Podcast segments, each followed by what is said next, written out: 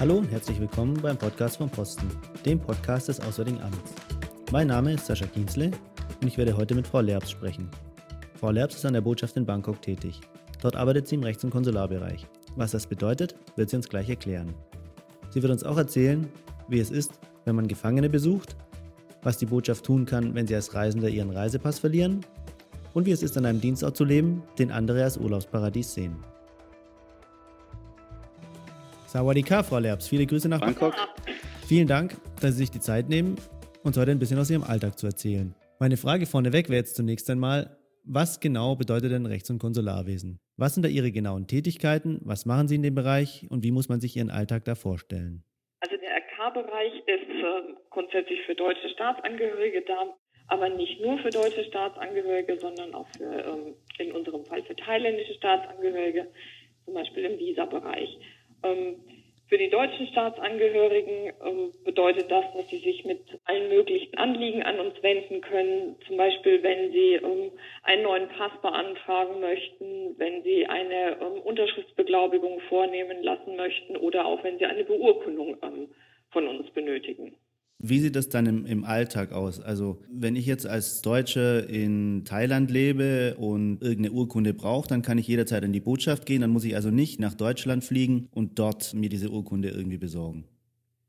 Für viele Sachen könnten Sie tatsächlich an die Botschaft kommen. Sie können nicht einfach so äh, bei uns erscheinen für viele Sachen. Ähm, wir haben Öffnungszeiten, wir haben eine ähm, wir haben Konsularstunden, die ähm, von Montag bis Freitag ähm, Vormittag stattfinden.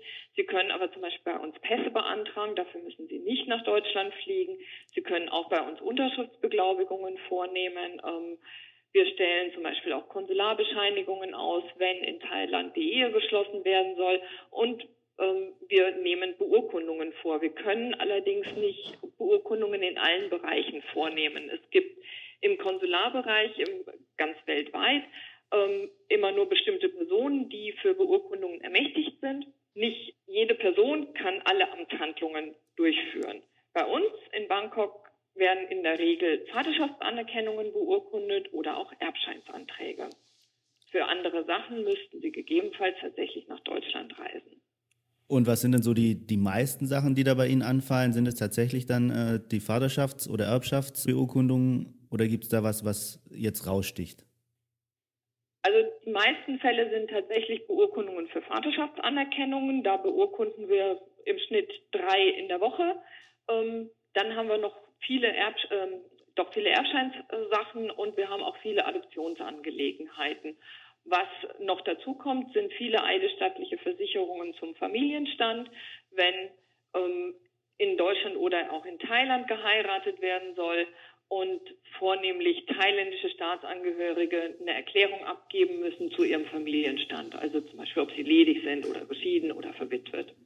Wie muss man sich das dann vorstellen, wenn beispielsweise ein deutscher Staatsangehöriger bei Ihnen auftaucht, der heiraten möchte? Das ist ja sicher ein Fall, der öfter bei Ihnen auftritt. Der kommt täglich mehrfach vor. Ähm, der letzte Schritt zu dem die ähm, Leute eigentlich in die Botschaft kommen, ist das Ausstellen dieser Konsularbescheinigung. Denn wenn ähm, die Personen in Thailand heiraten möchten, das ist eigentlich ein Großteil ähm, dieses Personenkreises, dann benötigen sie von uns eine Konsularbescheinigung.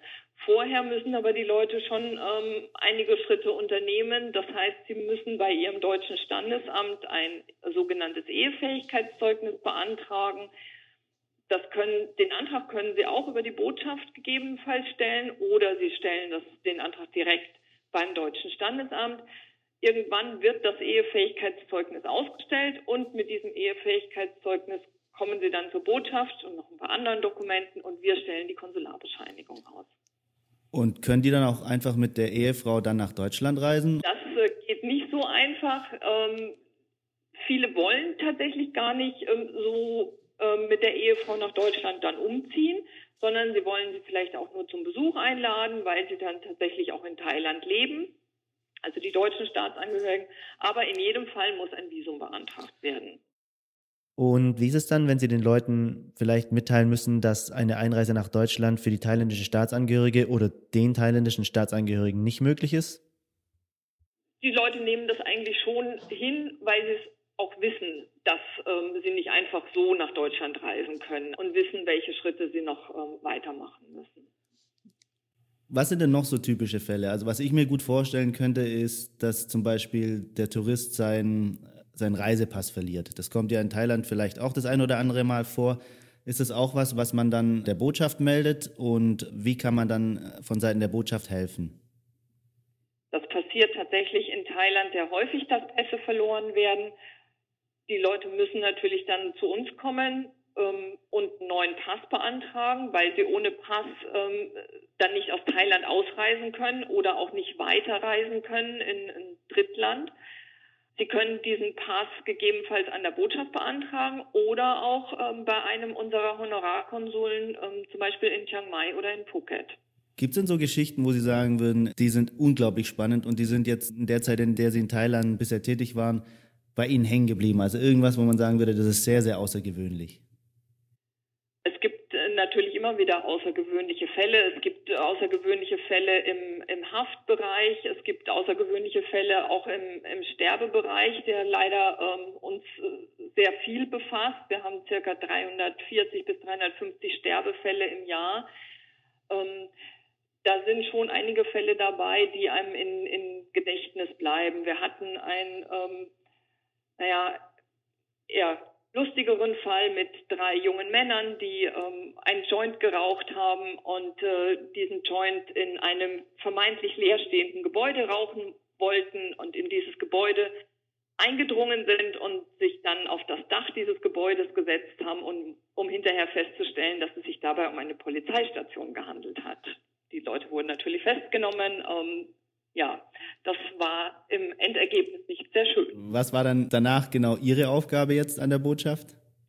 An der Botschaft, wir haben einen Kollegen, der ähm, für solche Haftfälle ähm, zuständig ist. Ähm, dann werden natürlich einmal die Inhaftierten betreut. Man stellt den Kontakt her zu den ähm, Inhaftierten, aber man betreut auch die Angehörigen, die natürlich dann in solchen Fällen meist in heller Aufregung sind und sich an die Botschaft wenden und ähm, Rat und Tat suchen. Also man muss da beruhigend äh, durchaus auf Angehörige einwirken, ähm, gegebenenfalls einen Anwalt vermitteln und erklären, wie hier ähm, die Gerichtsbarkeit funktioniert. Das heißt, Sie sind dann auch so eine Art äh, Seelsorger für die Angehörigen. Ja, durchaus. Bei Krankenfällen, die uns ähm, sehr häufig beschäftigen, aber auch ähm, eben in, in Sterbefällen natürlich. Ja, Sie haben diesen Punkt ja schon äh, angesprochen, dass es auch eine Menge Sterbefälle gibt von deutschen Staatsangehörigen in Thailand. Was ist da denn so das Prozedere? Was ist die Aufgabe der Botschaft, wenn jetzt jemand im Ausland bei Ihnen jetzt äh, speziell in Thailand verstirbt? Also zunächst mal, wir haben ähm, Sterbefälle, die sich durch alle Altersgruppen ähm, ziehen. Es, es, sind aber auch ähm, Residenten, die sich eben länger hier in Thailand aufhalten oder auch Urlauber, die hier versterben. Ähm, letztendlich ist das Prozedere mehr oder weniger gleich. Man stellt ähm, den Kontakt zu den Angehörigen her. Oftmals sind es Angehörige, die sich noch in Thailand aufhalten, die sich oft besser vor Ort tatsächlich dann auch um eine Bestattung kümmern können. Wenn es tatsächlich Touristen sind, die nur kurzfristig hier waren und hier versterben, dann muss man natürlich den Kontakt zu den meist in Deutschland lebenden Angehörigen ähm, herstellen und die entsprechend beraten und betreuen. Man ähm, vermittelt dann eben ähm, zu den Bestattungsunternehmen, dass sich hier dann gegebenenfalls um eine Bestattung oder um eine Überführung des Leichnams nach Deutschland kümmert. Das klingt jetzt für mich eher sehr, sehr schwierig, weil Sie ja mit Sicherheit dann auch das ein oder andere Mal die Toten identifizieren müssen. Ist das auch der Fall oder wird das durch andere Stellen übernommen?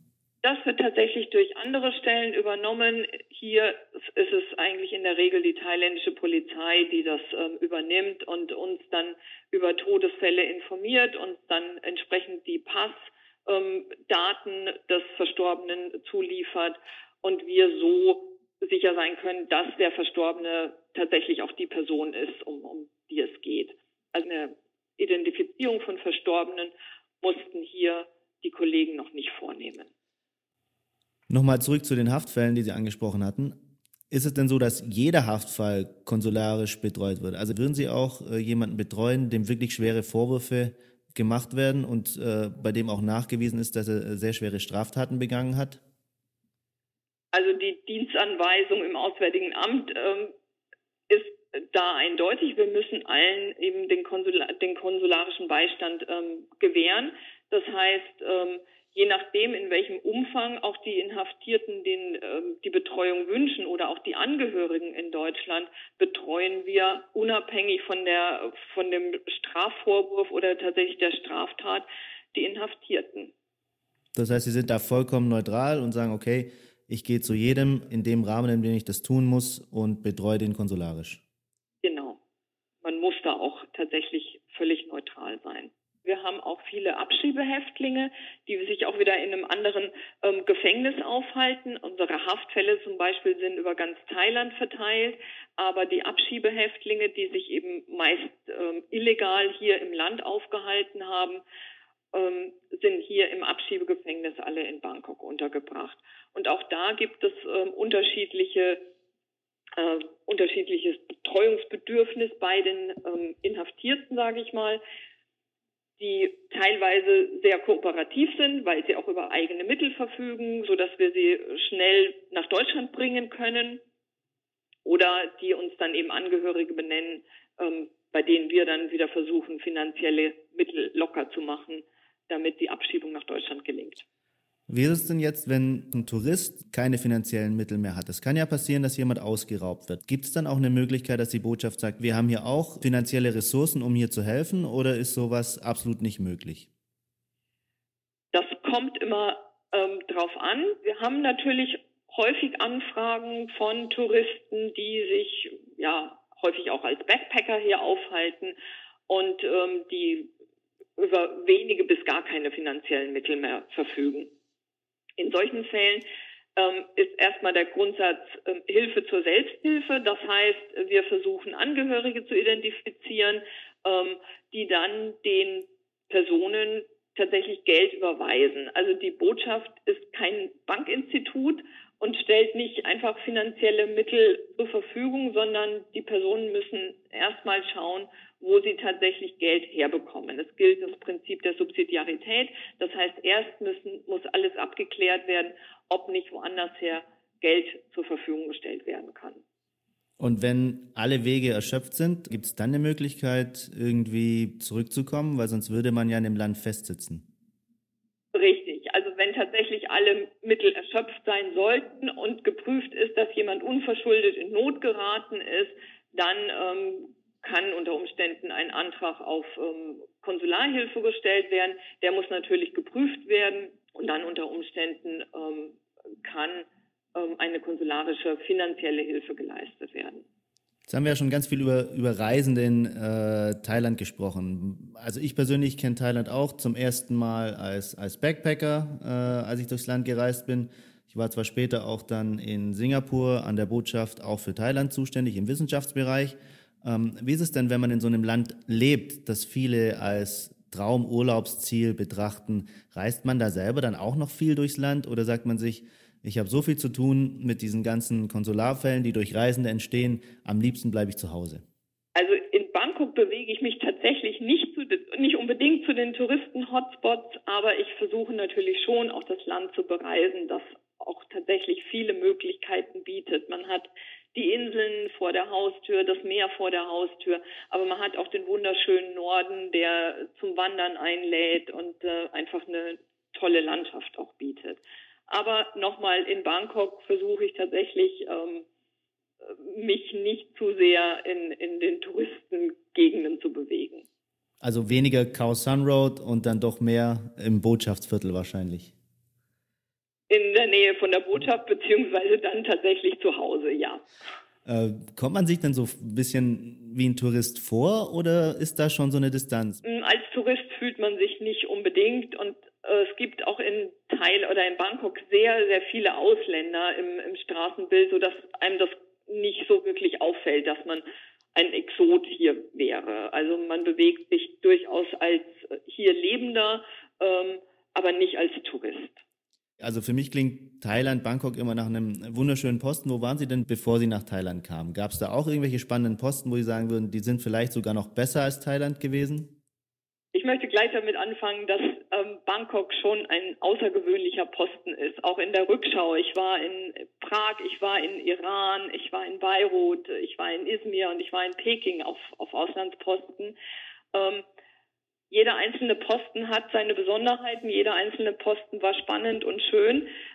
Bangkok ist tatsächlich im Konsularbereich ähm, etwas außergewöhnlich. Wir haben hier ein wirklich wunderbares Team. Wir haben eine tolle Arbeitsatmosphäre. Dazu trägt, denke ich, auch ähm, die Stadt Bangkok bei.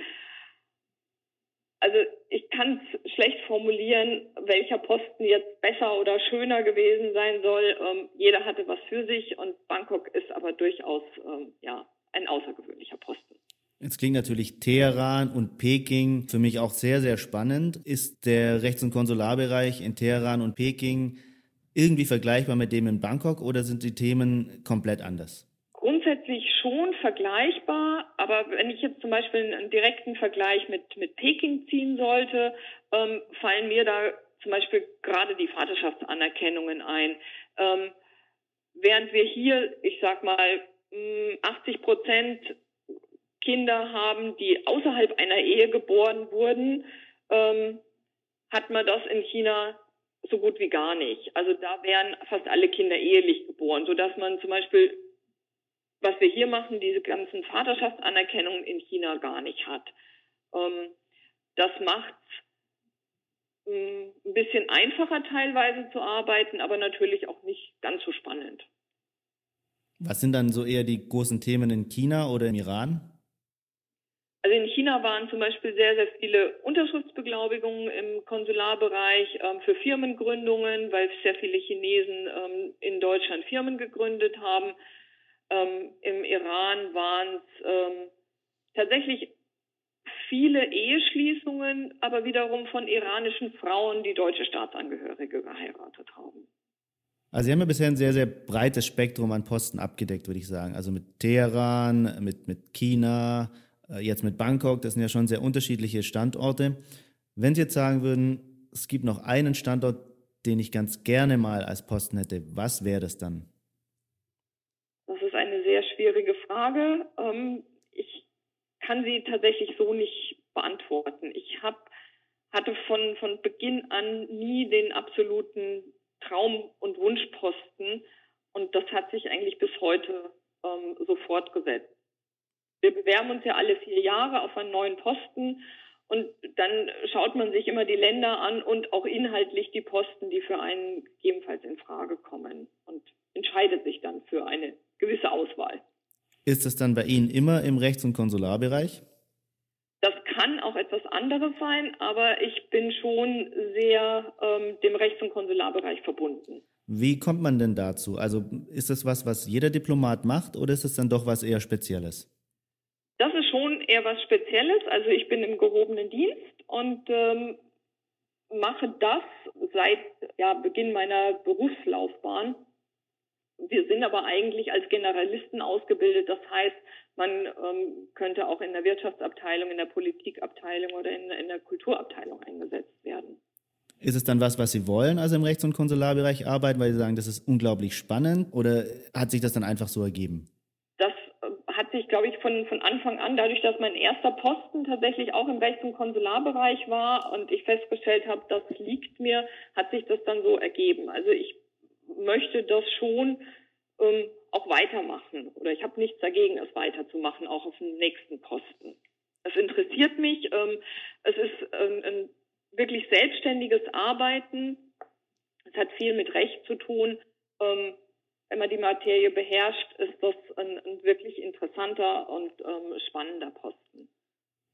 Das glaube ich sofort. Also gerade die Sachen, die Sie erzählt haben, die klingen ja schon sehr, sehr spannend und auch ähm, sehr bürgernah. Man ist als, als Reisender ganz froh, dass man diese Möglichkeit hat, dass wenn tatsächlich mal irgendwas schief geht, dass man sich an die Botschaft wenden kann und da dann auch in wirklich vertrauensvolle Hände kommt. Ich hoffe trotzdem, dass all unsere Zuhörer nicht in den Genuss kommen müssen. Das wünsche ich den ganzen Touristen und Residenten hier in Thailand auch. Vielen Dank, Frau Lerbs, und beste Grüße nach Bangkok. Das war unser Podcast vom Posten aus Thailand mit Frau Lerbs. Wir würden uns wie immer über Kommentare und Feedback auf unseren Kanälen oder per E-Mail an podcast.diplo.de freuen.